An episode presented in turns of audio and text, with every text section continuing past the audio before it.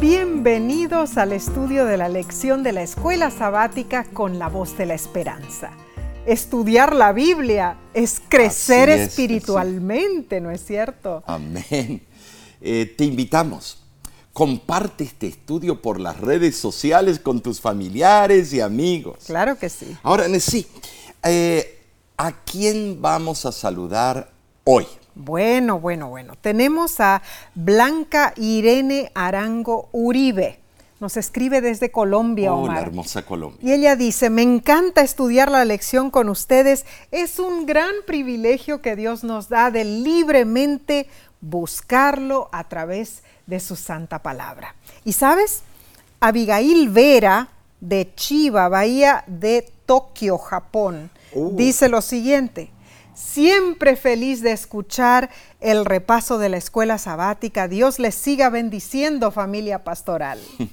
Nos alegra recibir noticias de nuestras hermanas Blanca y Abigail. Así es. Sigan siendo luz para Cristo allí donde están, en Colombia y, y en Japón. Claro que sí. Dios les bendiga. Amén, amén. Bien, estamos en la lección número 12 para el 17 de junio 2023. Se titula El sello de Dios y la marca de la bestia, segunda parte. Ahora, eh, pidamos que el Espíritu Santo bendiga nuestro estudio. ¿Qué te parece? Oremos como solemos hacerlo. Padre que moras en los cielos, estamos delante de tu presencia reconociendo eh, que queremos recibir la única marca que vale la pena, la marca y la impresión de Cristo en nuestros corazones. Bendícenos, que todo lo que digamos y hagamos sea para honra y gloria tuya. En el nombre de Cristo Jesús. Amén. Amén, amén. Bueno, el texto para memorizar se encuentra en Apocalipsis capítulo 7, versículos 2 y 3, y dice, vi también a otro ángel que subía de donde sale el sol y tenía el sello del Dios vivo y clamó a gran voz a los cuatro ángeles a quienes se les había dado el poder de hacer daño a la tierra y al mar, diciendo, no hagáis daño a la tierra, ni al mar, ni a los árboles, hasta que hayamos sellado en sus frentes a los siervos de nuestro Dios. Este ángel venía del este, Nesí. Mm, Entre los judíos las trayectorias se calculaban desde el punto de vista de alguien que miraba hacia el este. Mm. Ezequiel vio la gloria de Dios en el este. Así fue. La señal del Hijo del Hombre aparecerá en el este. Mm, es cierto. Eh, de ahí sale el sol todas Claro. las mañanas. Este ángel apocalíptico viene del este, Así es. de parte del maravilloso Dios nuestro. Claro que sí. Y la Biblia, hermanos, es un conjunto cohesivo. O sea, el gran conflicto corre como, bueno, como un hilo escarlata a lo largo de sus páginas. Entreteje sus narraciones y verdades sagradas y culmina finalmente en Apocalipsis. Así es. La lección de esta semana continúa identificando la bestia del mar, describe los eventos finales Así es. y también comparte principios que nos ayudarán a prepararnos para la venida de Jesús. Trataremos lo siguiente. A ver, ¿Por qué es necesario que exista un sello y una marca? ¿Cómo podemos evitar trivializar la diferencia entre adorar a Dios o a Satanás?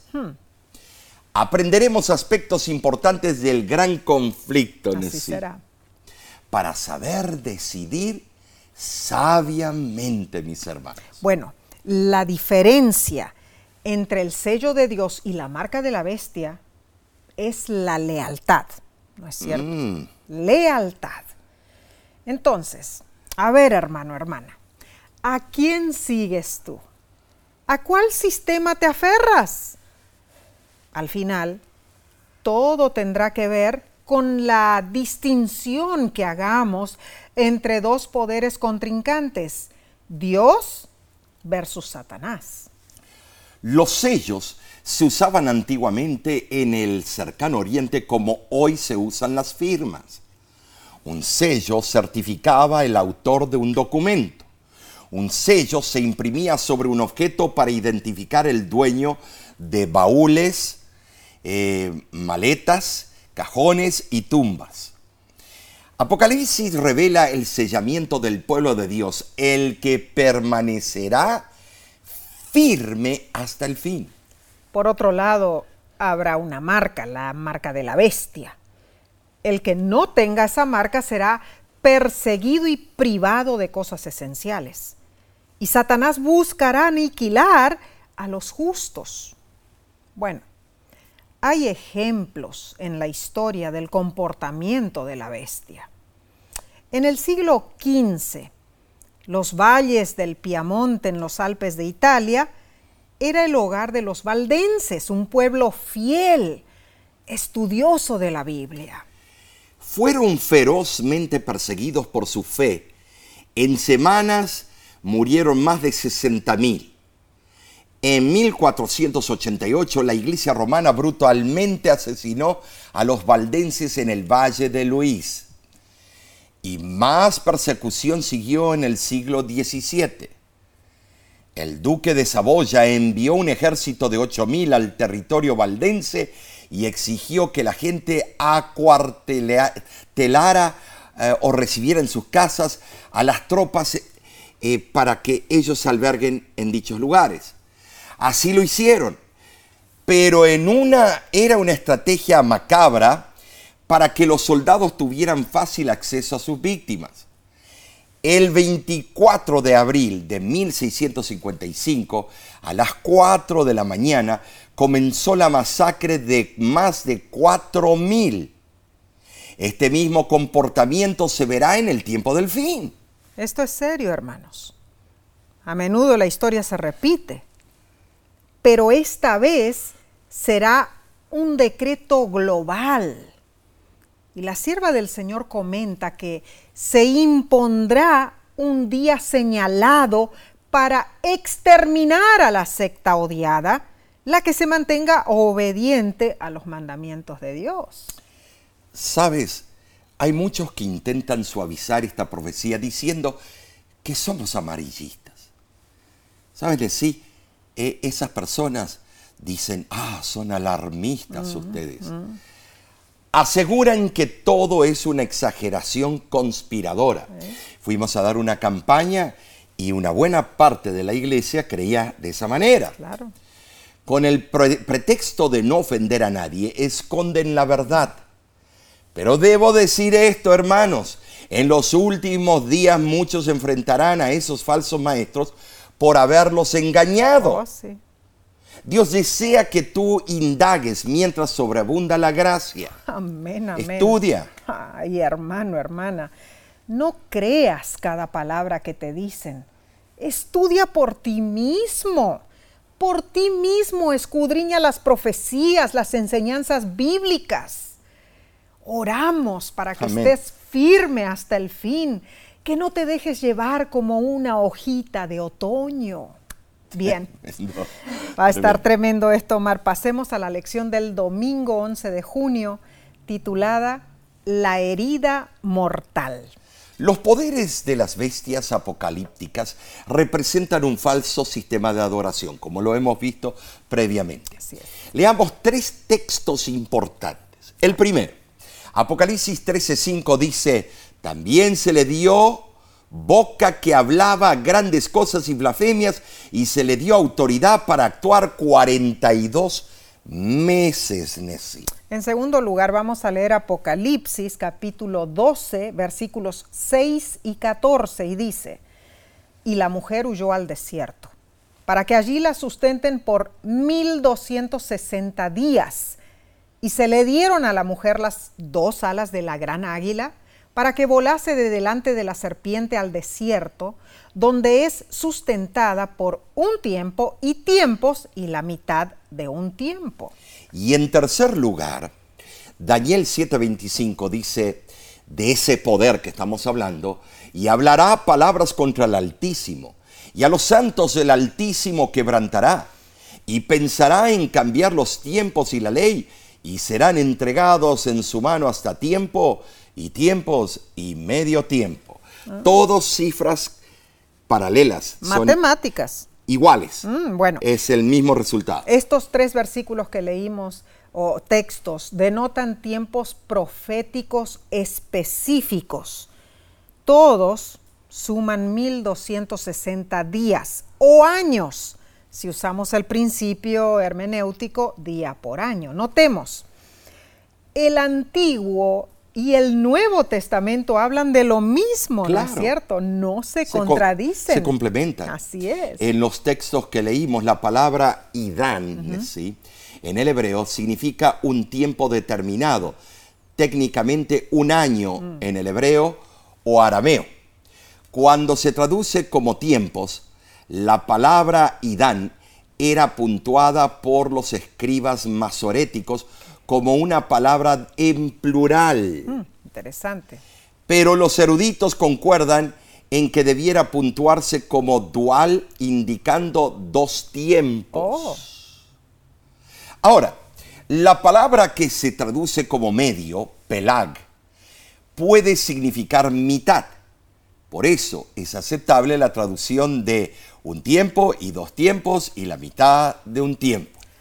Cuando comparamos estos pasajes con profecías paralelas que se refieren al mismo periodo, también podemos calcular el total del tiempo implicado. Apocalipsis 12:14 designa este periodo como un tiempo y tiempos y la mitad de un tiempo. Apocalipsis 12:6 menciona 1260 días. Y en Apocalipsis 11:2 la expresión es 42 meses. Claramente, un periodo de tres tiempos y medio corresponde a 42 meses, que a su vez son 1260 días. Qué extraordinario cómo se complementan estos versículos y hablan de lo mismo.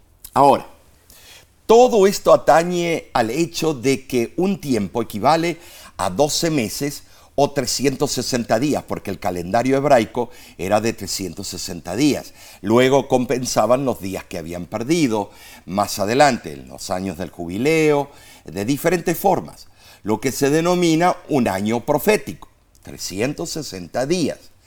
Pero no debemos confundir un año profético de 360 días con el año judío. Un año judío estándar es un año lunar de extensión variable de 6 meses de 29 días y 6 meses de 30 días, resultando en 354 días. Tampoco debemos confundir el año profético con el calendario solar de 365 días. Entendamos esto. Un año profético significa 360 días proféticos, pero un día profético representa un año solar, como se encuentra en números 14.34 y Ezequiel 4.6. La validez del principio día por año ha sido comprobada con el cumplimiento preciso de varias profecías calculadas por este método, especialmente la de los 1260 días y la de las 70 semanas. En verdad, un periodo de tres años y medio, calculados en forma literal, sería completamente exiguo para cumplir los requisitos de la profecía de 1260 días con relación al papado. Pero, usando el principio día por año, el periodo se extiende a 1260 años. Así la profecía tiene un cumplimiento excepcional. Recordemos, el período profético del cuerno pequeño de Daniel 8 comenzó en el año 538 después de Cristo, cuando los ostrogodos abandonaron el asedio a Roma y el obispo de Roma quedó libre para ejercer el decreto de Justiniano como Pontifex Maximus Universalis, o sea, el sumo pontífice de todo el mundo, y aumentar la autoridad de la Santa Sede o gobierno de la Iglesia Apostólica Romana. Ahora en sí, exactamente 1260 años después, en el año 1798, las victorias de Napoleón Bonaparte en Italia pusieron al Papa a merced del gobierno revolucionario francés que informó a Napoleón que la religión romana era enemiga irreconciliable de la República, diciéndole, hay algo aún más esencial para alcanzar la meta, y eso es destruir el centro de unidad de la Iglesia romana. Y depende de usted que reúne en su persona las más distinguidas cualidades de general y de hábil político, alcanzar esa meta si lo considera factible. Entonces ocurrió que por orden de Napoleón, el general Berthier entró en Roma con su ejército francés, proclamó el fin del régimen político del papado y llevó a Pío VI prisionero a Francia, donde murió en el exilio. Bueno, esto ocurrió, bueno, un año después, eh, cuando muere el Papa Pío VI en Valence, Francia. El derrocamiento del papado en 1798 marca el pináculo de una serie de acontecimientos eh, que así vinculados con su decadencia progresiva.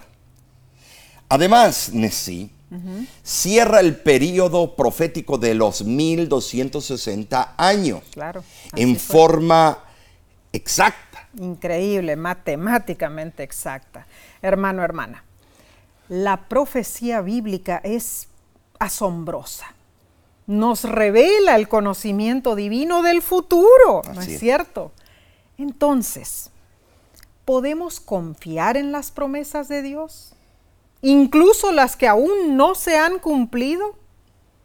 A medida que descubrimos más y más de la palabra de Dios, más seguros podemos estar de que sí, Dios cumplirá sus promesas. Ah, qué hermoso. Tremendo, ¿no sí. Eh, es que estas profecías, yo sé que a veces dicen, oh, eso duele, no debemos presentarlas, vamos a herir. O nos da temor. O nos da temor por las consecuencias que nos pueden venir. Mm. Pero la verdad tiene que ser presentada. Claro que sí. Eh, llegará un tiempo que será el tiempo de los mártires de vuelta. Oh, sí. Pero estimados, la verdad, ya ha llegado el tiempo. Estamos en la era de la información, con la red social. Todo el mundo investiga, ya no es un grupito nada más conocedor. Ahora todos tienen derecho de conocer, no hay excusa. Así que debemos seguir escudriñando y ser valientes en el nombre de Cristo. Bien, continuaremos estudiando la parte del lunes prontamente. Volvemos en unos segundos.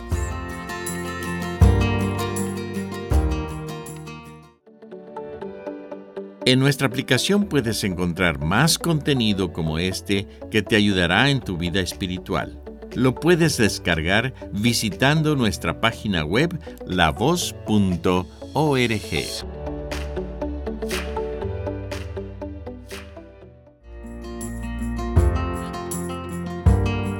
Gracias por acompañarnos. Este estudio nos está revelando verdades candentes. Tremendo. Pasemos a la lección del lunes 12 de junio titulada La apostasía. Bueno, la palabra apostasía viene de la palabra del griego apostasis, mm. Eh, que significa un eh, separarse, distanciarse de la verdad. Pablo predice acerca de los últimos días y asigna marcas identificadoras a la bestia, el poder del anticristo. Ahora en sí por favor, eh, me parece que debemos ir a la Biblia y, vete al versículo de Segunda de Tesalonicenses capítulo 2, versículo 3 al 4 y 9 al 12. Claro que sí, Omar. Vamos a ver. Dice lo siguiente. Nadie os engañe en ninguna manera, porque no vendrá sin que antes venga la apostasía y mm. se manifieste el hombre de pecado, el hijo de perdición, el cual se opone y se levanta contra todo lo que se llama Dios o es objeto de culto, tanto que se sienta en el templo de Dios como Dios, haciéndose pasar por Dios, inicuo, cuyo advenimiento es por obra de Satanás, con gran poder y señales y prodigios mentirosos, y con todo engaño de iniquidad para los que se pierden, por cuanto no recibieron el amor de la verdad para ser salvos. Por esto Dios les envía un poder engañoso, para que crean la mentira, a fin de que sean condenados. El apóstol reconoce el peligro. Los métodos engañosos son muchos. El enemigo hará señales esplendorosas para inducir a los incautos a aceptar su mentira. Pablo estaba preocupado porque eh, un evangelio falso llegaría a la iglesia y distorsionaría la palabra de Dios. Tenía razón de preocuparse. Por eso advirtió a los cristianos sobre esa venidera apostasía. El pueblo de Dios debe estar alerta para no ser descarriado, descarriado por estas influencias. Ahora, Pablo no definió específicamente la forma de esa profecía. Sin embargo, hay cosas muy claras. Número uno, la, apostasía es religiosa, es una rebelión espiritual relacionada primordialmente con la política. Número dos, cuando Pablo escribió su advertencia, esa defección o apostasía aún estaba en el futuro. Y número tres, la apostasía serviría como señal de la proximidad del regreso de Cristo. O sea, no vendrá Jesús antes que sobrevenga esta apostasía. Aunque la profecía de la apostasía se cumplió parcialmente en los días de Pablo y fue más abarcante durante la Edad Media, su cumplimiento total ocurrirá, eh, yo diría, en los días previos al regreso de Cristo Jesús. Ahora dice que el hombre de pecado se manifestará. Entonces, por un tiempo, significa que ha estado oculto. pero, Omar, dice que se manifestará, entonces Buen punto. se quitará su disfraz, ¿no es cierto? Y aparecerá tal como es. O sea, dará a conocer su verdadera naturaleza. Claro. La evidencia textual del original, que en el griego es anomía, se inclina más bien por el texto traducido como hombre de ilegalidad, impío o de la iniquidad. Pablo también se refiere a este personaje como hijo de perdición o hijo de destrucción, que nos lleva a la destrucción. Es un hijo destinado al, eh, a la hecatombe. Cierto el apóstol describe a un poder arrogante que se opone a todo competidor en el terreno de, la religión y no permite ningún rival, dice, eh, reciba el culto que exige para sí. Oh, wow. Ahora, sí, este inicuo se sentaría en el lugar dedicado al culto del Dios verdadero, demandando adoración. Pero aquí la palabra en el griego es naos nesi, que es el atrio, o sea que el templo de Dios que se está refiriendo es toda la tierra. Uy, uy, uy, uy, esto es insólito, Omar. Este arrogante poder usurparía las prerrogativas divinas, sí, las que corresponden a Dios solamente. Y no simplemente a deidades paganas, o sea, a Dios, el creador del universo al sentarse en el templo, revela que osadamente pretende establecerse como Dios. Más aún, se considera que es Dios. no puede haber una blasfemia mayor, Omar. No, honestamente, eh, eh, pero no olvidemos, Satanás es quien está por detrás de esta apostasía. Así es.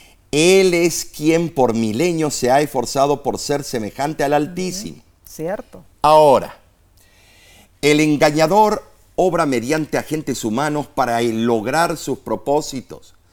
Las características identificativas en la Biblia, eh, bueno, revelan que el cuerno pequeño de Daniel, la bestia de Apocalipsis, y el inicuo de Segunda de Tesalonicenses representan la misma entidad es sumamente importante recordar que las profecías bíblicas describen un sistema religioso que ha comprometido la palabra de Dios, ha sustituido el Evangelio por tradiciones humanas, alejándose de la verdad bíblica. Dios es amor y con amor Él nos ha dado estas profecías para que nos preparemos para la venida de Jesús. Estas profecías son una reprensión para las organizaciones religiosas apóstatas. Y esto es muy cierto. Pero aclaremos lo siguiente. Estas profecías reprenden a las iglesias apóstatas y a los réprobos e incrédulos porque ellos se resisten a abrigar amor por la verdad. Pero saben, sí, no necesariamente se reprende a los que han sido engañados. No. Debemos hacer una diferencia. Interesante. Tenemos que ser cuidadosos Claro. porque nuestro mensaje denuncia un sistema que ha engañado y engaña a millones. Así es. Sin embargo, las personas que han sido engañadas son muy amadas por Cristo y debemos tratarlas debidamente con amor y paciencia. Claro, claro, concuerdo con ese pensamiento, Omar. Somos elegidos. Mantenemos, nos mantenemos lógicamente firmes del lado de Dios y no seremos engañados. De ninguna manera. Ninguno de, los manera. fieles seremos engañados. Pero claramente Jesús dijo en Mateo 7:12, todos los que quieren que los hombres les hagan, háganlo también a ellos. Es Entonces, tremendo. nuestro papel es revelar al Salvador, no intentar asumir el papel de jueces, hermanos. Es cierto que necesitamos ser activos, demostrar las verdades acerca de Dios y de lo que viene. Pero mientras esté disponible la gracia divina, el elemento clave en todo lo que hacemos debe ser el amor. Bien, pasemos a la lección del martes 13 de junio titulada La estrategia final de Satanás. Sabes, Eh, Juan describe las escenas finales del gran conflicto en Apocalipsis 17 del 12 al 14. Y leamos. Y los diez cuernos que has visto son diez reyes que aún no han recibido reino, pero por una hora recibirán autoridad como reyes juntamente con la bestia. Estos tienen un mismo propósito y entregarán su poder y su autoridad a la bestia. Pelearán contra el Cordero y el Cordero los vencerá, porque Él es Señor de señores y Rey de reyes, y los que están con Él son llamados y elegidos y fieles. Ah, las noticias abundan con políticas intrigantes, Oh, cuán cierto. con líderes corruptos. Y la gente desesperada pregunta, ¿quién será suficientemente apto para liderar al mundo? Pero las profecías bíblicas aseguran que el poder de la bestia, auspiciado por una unión religioso-política, ostensiblemente desempeñará un liderazgo mundial. Claro, tratarán de hacer el nuevo orden mundial eh, a su manera. Oh, pero eso es imposible, eh, dirán algunos. Algunos sí. ¿Cómo logrará Satanás unir los reyes de la tierra cuando ni ellos se entienden? Uy, uy, uy. Hay pruebas en la historia. Por ejemplo, cuando Alemania nazi estaba asolada económicamente después de la Primera Guerra Mundial, su población desesperadamente buscó una solución. Y astutamente Hitler unió al el país con la intención de dominar el mundo y fortalecer la raza maestra, la raza ariana. Eso resultó en la persecución y asesinato de millones de judíos y la Segunda Guerra Mundial. Eh, la Gestapo o la SS estaban encargados de la solución final. Oh. Es increíble las barbaridades que una nación tan inteligente, tan capaz, haya seguido a un hombre tan cruel, déspota, tan bestia con sus pensamientos, de matar a niños, mujeres, desnudarlas. Horrible. Satanás utilizó al cruel Hitler para unir a un pueblo. Así, la guerra y la política genocida se enlazaron de manera inextricable Oh, sí. sí, Omar, sí, Omar. También está el ejemplo del colapso del Imperio Claro. Romano, ¿no es cierto? En tiempos del emperador Constantino, azotaban las invasiones ger- eh, germánicas.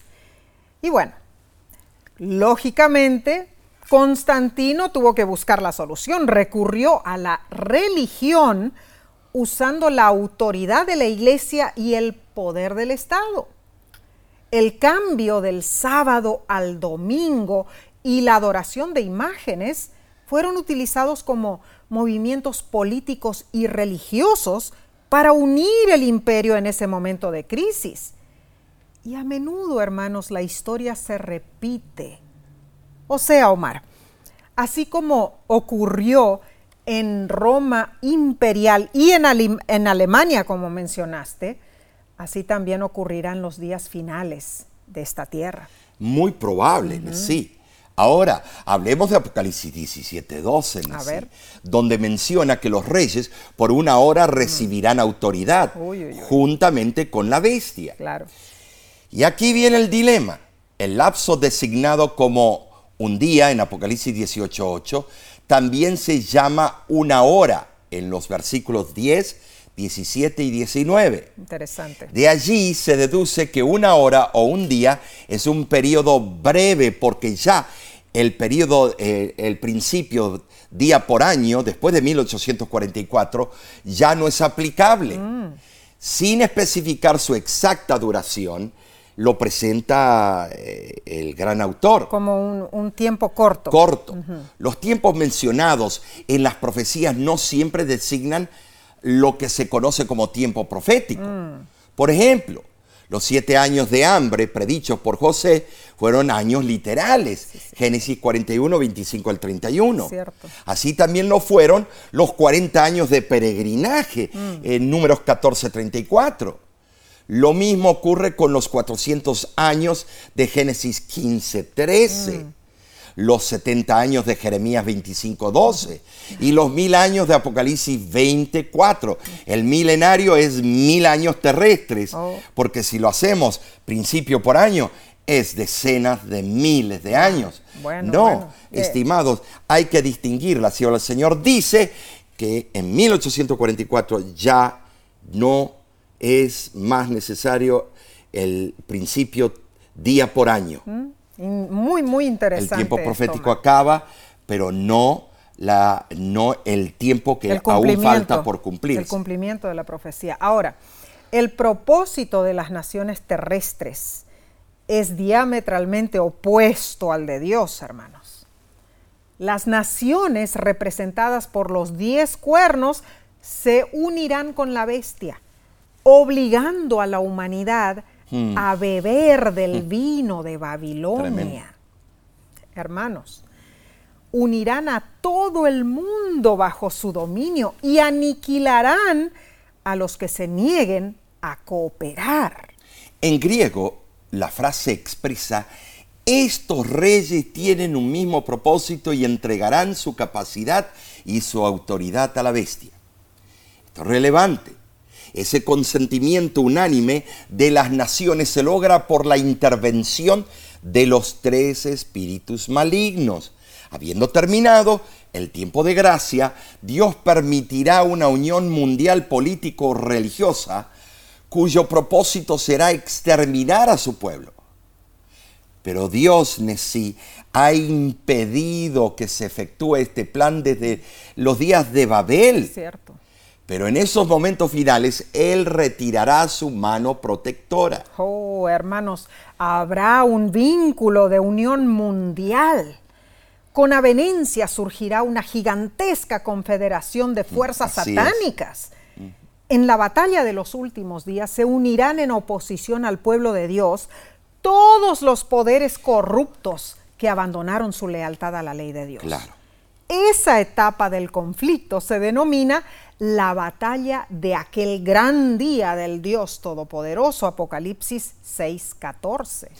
Así se desenmascara y se va de, eh, vamos a poder desenmascarar la estrategia de final de Satanás. Claro Eh, que sí. Esa es la manera. Cuando llegue la crisis global y todo el mundo esté atemorizado, la gente desesperará por alguien que les ofrezca Ah, algo de estabilidad y protección. Claro. Y según la profecía bíblica, Satanás actuará con tiranía, con actitud proterva y perversa, propiciará los acontecimientos finales. Uy, uy, uy. Tremendo lo que se viene. Cuán difícil, Omar, serán esos momentos. Aunque no sabemos todos los detalles, hermanos, necesitamos prepararnos y permanecer firmes en la fe. El pueblo de Dios, sufriente en manos de sus enemigos, será librado. El Señor de señores y Rey de reyes desplegará su brazo poderoso y saldrá a defenderlo de las huestes del mal. Cristo nos librará, hermanos. Ay, Omar, este estudio está Tremendo, emocionante. Eh, te preguntamos, ¿ya lo has compartido con otros? Si no lo has hecho y estás en las redes sociales, no demores.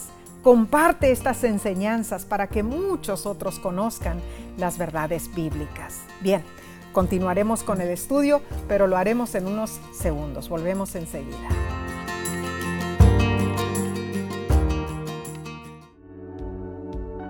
Con seguridad estás disfrutando este estudio de la escuela sabática. Te invitamos a buscarlo en formato de video por nuestro canal de YouTube. Lo puedes encontrar en youtube.com diagonal La Voz de la Esperanza.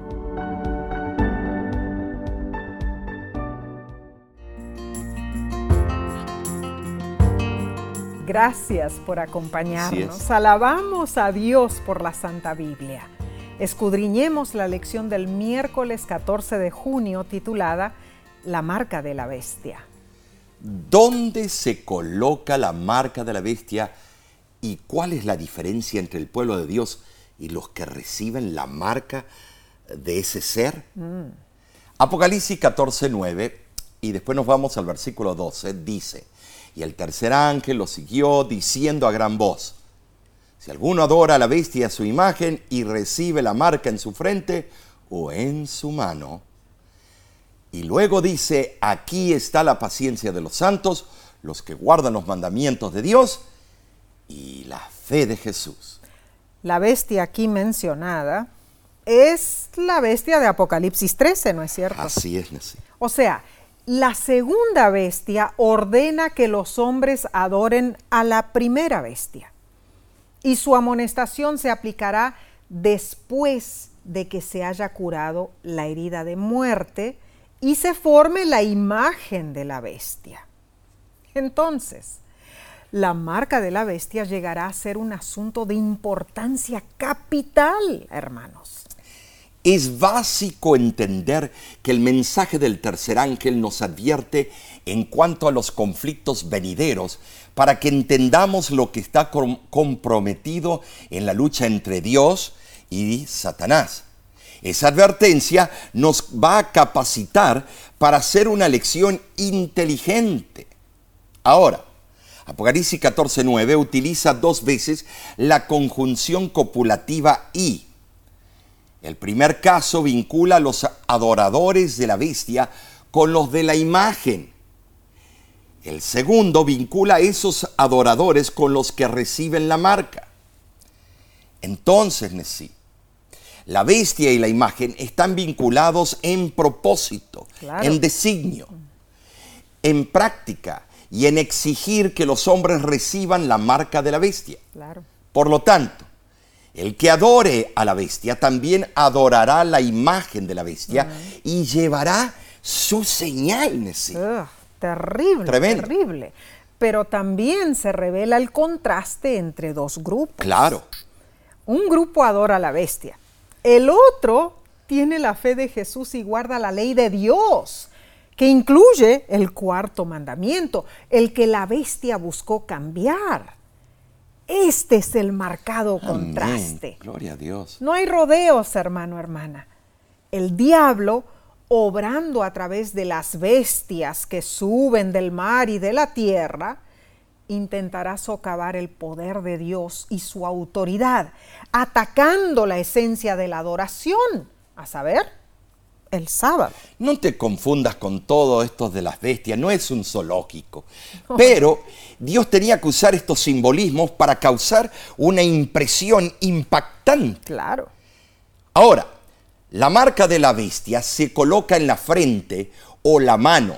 La frente simboliza el intelecto, la inteligencia, el entendimiento, donde se ubica, eh, bueno, el cerebro, aquí, aquí. Algunos tenemos más, otros menos. La razón y el juicio. Claro. La mano simboliza las acciones y los hechos. Y por eso yo digo que veo que es una señal simbólica aquí, pero aquí puede ser que sea física. Indudablemente se acerca al día crucial y pro- probablemente sea mucho antes de lo que pensamos. Claro. Pronto se apro- aprobarán leyes que restringirán nuestra libertad religiosa. Eh, los que seguimos concienzudamente a Dios y guardamos su santo sábado, seremos etiquetados, marcados como enemigos del bien de la sociedad. Uh, esto, esto lo confirma la sierva del Señor. En su libro La Gran Esperanza, en la página 73 dice, los que honran el sábado bíblico serán denunciados como enemigos de la ley y el orden, quebrantadores de las restricciones morales de la sociedad, causantes de, anarquí- de anarquía y corrupción, y provocadores del derramamiento de los juicios de Dios sobre la tierra, serán acusados de la desobediencia al gobierno. Y esto es tremendo porque es tan astuto Satanás haciendo esto. Eh, van a decir que este grupo no quiere el bien de la sociedad mundial. Claro. Siendo el sábado la razón primordial para esta denuncia en contra del pueblo de Dios, recalquemos esto. Fue la iglesia de Roma la que hizo el cambio al domingo.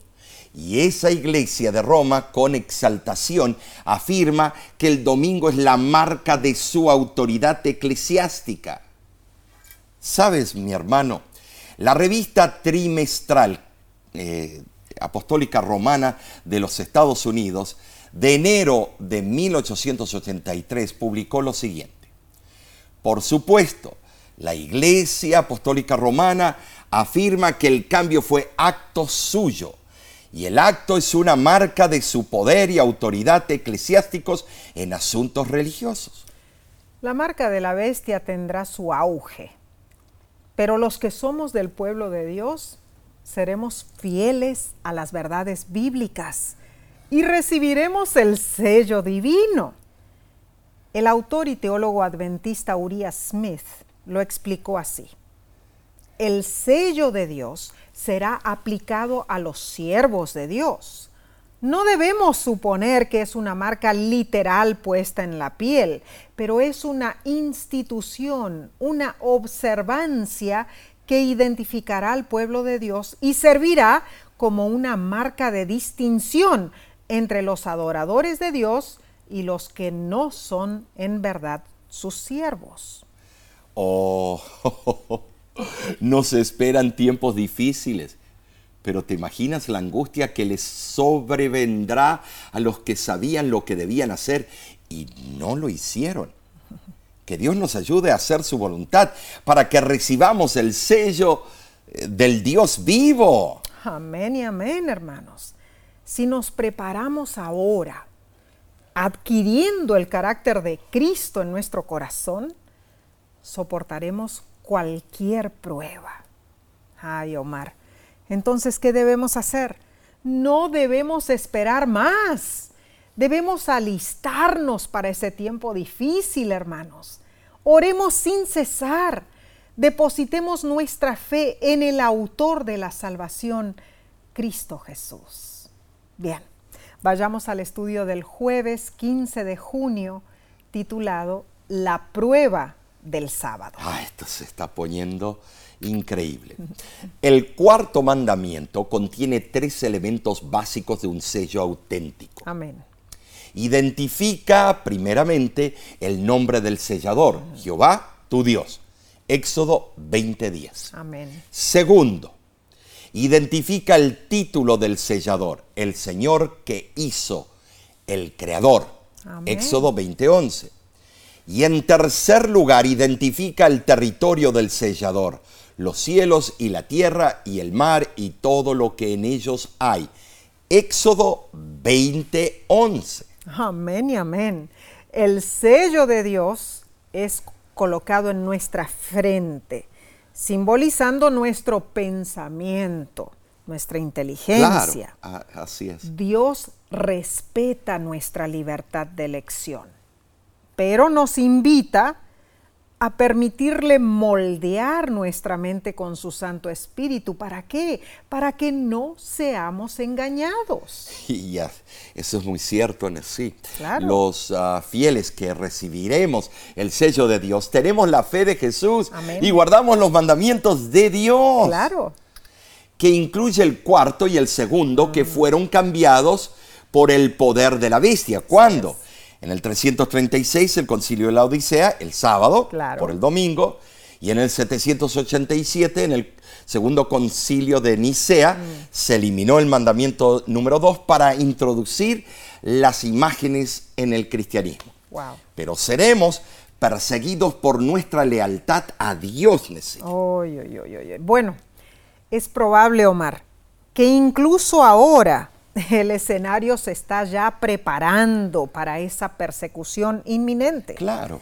Y lo menciono porque el 6 de junio del 2012, el Papa Benedicto XVI hizo un llamado urgente a más de 15 mil personas reunidas en Roma Mm. para que el domingo sea un día de descanso para todos, un día de libertad para estar en familia y con Dios. Sus palabras resonaron en la plaza de San Pedro cuando dijo, al defender el domingo uno defiende la libertad humana. Así dijo. Ay, Nessie, cumpliendo las profecías. Ahora, no estamos diciendo que con esas palabras Benedicto XVI exigió que todos guarde- guarden el día falso y espurio. Pero claramente dio a entender que el domingo es el día de descanso, directamente oponiéndose al sábado bíblico. Entonces, hermanos, muy pronto se aprobarán leyes que se contradecirán a la voluntad de Dios. Los que mantengamos la verdad y guardemos el sábado, no cediendo a la presión insistente de Satanás y la bestia, seremos considerados los peores adversarios. Oh, pero seremos bendecidos, pues recibiremos el sello de Dios. En la antigüedad los sellos daban fe de autenticidad a los documentos oficiales. ¿Saben así? Y así el sello de Dios incrustado, in- perdón, incrustado en su santa ley, autenticándola como perfecta y eterna será una señal distintiva. Claro. Isaías 8:16 dice, ata el testimonio, sella la ley entre mis discípulos. Amén. Para recibir el sello de Dios debemos nosotros ser fieles en todos los ámbitos de nuestra vida. Claro que sí, Omar. Entonces, mira, es impactante el testimonio del profesor Ansu Soni Sr. Él fue nombrado ministro de Educación de la República de Liberia, África Occidental, en 2018. Aún es ministro de Educación. Este profesor Sony es fiel miembro de la Iglesia Adventista del Séptimo Día. Tremendo. En el año 2022, en una entrevista con la revista Diálogo Universitario, le, pre- le preguntaron lo siguiente, profesor, ¿cómo ha podido usted conciliar su fe como adventista del séptimo día en su actual nombramiento como ministro de Educación de Liberia? Y el profesor Sony respondió de esta manera. Nunca permito que mi trabajo entre en conflicto con mi fe. A donde quiera voy, llevo mi religión conmigo. A donde quiera he buscado empleo, la iglesia adventista siempre ha sido un requisito previo. El presidente de la República de Liberia sabe que soy adventista del séptimo día. Mis colegas ministros del gobierno saben que soy adventista. Creo que mi fe en las cosas de Dios me ha traído hasta aquí. Acepté servir a mi país porque sé que es lo correcto. Sin embargo, es un placer servir como adventista del séptimo día en mi calidad de ministro de Educación de Liberia. Tremendo ejemplar. ¿Verdad? La verdad eh, es un Daniel en ese país. Es cierto. Siempre ha habido eh, representantes Oh, de sí. Cristo que no han manchado su nombre. Tremendo, tremendo. Gloria a Dios por este testimonio. Amén. Cuán importante es que nos mantengamos fieles a Dios, hermanos. Amén, amén. Repasemos lo que estudiamos. La profecía de los 1260 días señala el periodo profético del cuerno pequeño de Daniel 8 Nesí. Muy cierto. En segundo lugar, el hombre de pecado, de segunda de Tesalonicenses 2. Así es. el cuerno pequeño de Daniel 7 y la bestia de Apocalipsis 13 y 14 representan la misma entidad, un sistema religioso falso y apóstata. Y número 3. La estrategia final de Satanás será unir al mundo para dar poder y autoridad a la bestia. Ah, y así será. Y cuatro. Solo habrá dos grupos, hermanos. Hmm. Los que adoran a la bestia recibirán su marca. Y los que guardan los mandamientos de Dios y tienen la fe de Jesús recibirán el sello de Dios. Tremendo. Y el número 5, muy relevante, muy importante, el sello de Dios está incrustado en su santa ley, Amén. que incluye el cuarto mandamiento que ha sido cambiado por el poder de la bestia. Tremendo, tremendo, Omar. En realidad hemos visto un estudio fascinante. Bueno, gracias a Dios, ¿no es cierto?, por enseñarnos Claro. estas importantes verdades, hermanos. Y gracias a ti por acompañarnos. La semana que viene, Omar, concluiremos el segundo trimestre del 2023. ¿Y cuál será el título? Así de rápido se pasó el tiempo. Mira, el título de la próxima semana es Encendidos con la gloria de Dios. Sí, será un excelente estudio. Claro que sí. Que cerrará con broche de oro. ¿Puedes creer? Eh, ya vamos a terminar. 13 lecciones Sí, que fueron impresionantes. La verdad que sí, Omar. Que hablaron al corazón. Yo sé que algunos dirán, ah, pero fueron hirientes. No, mejor que ahora recibas la verdad, que luego veas la señal del Hijo del Hombre y ya es demasiado tarde. Mm, claro que sí. Ahora, Nesí, eh, le damos un saludo a los últimos lugares que hemos estado, que también activamente participan con nuestra escuela sabática. Claro que sí, Omar. Nos ha- eh, hemos eh, visitado las iglesias en San Diego, California. Un gran saludo para todos ustedes. Ah, también visitamos Amarillo, Texas, ¿no es cierto? Pasamos Hermosa lindos días allí. En Crossville, Alabama, fuimos grandemente Tremendo. bendecidos. Y Laredo, Texas, de igual manera. ¡Wow! ¿Cómo se pasan las semanas, no es cierto? Y hemos estado ocupados haciendo la obra del Señor.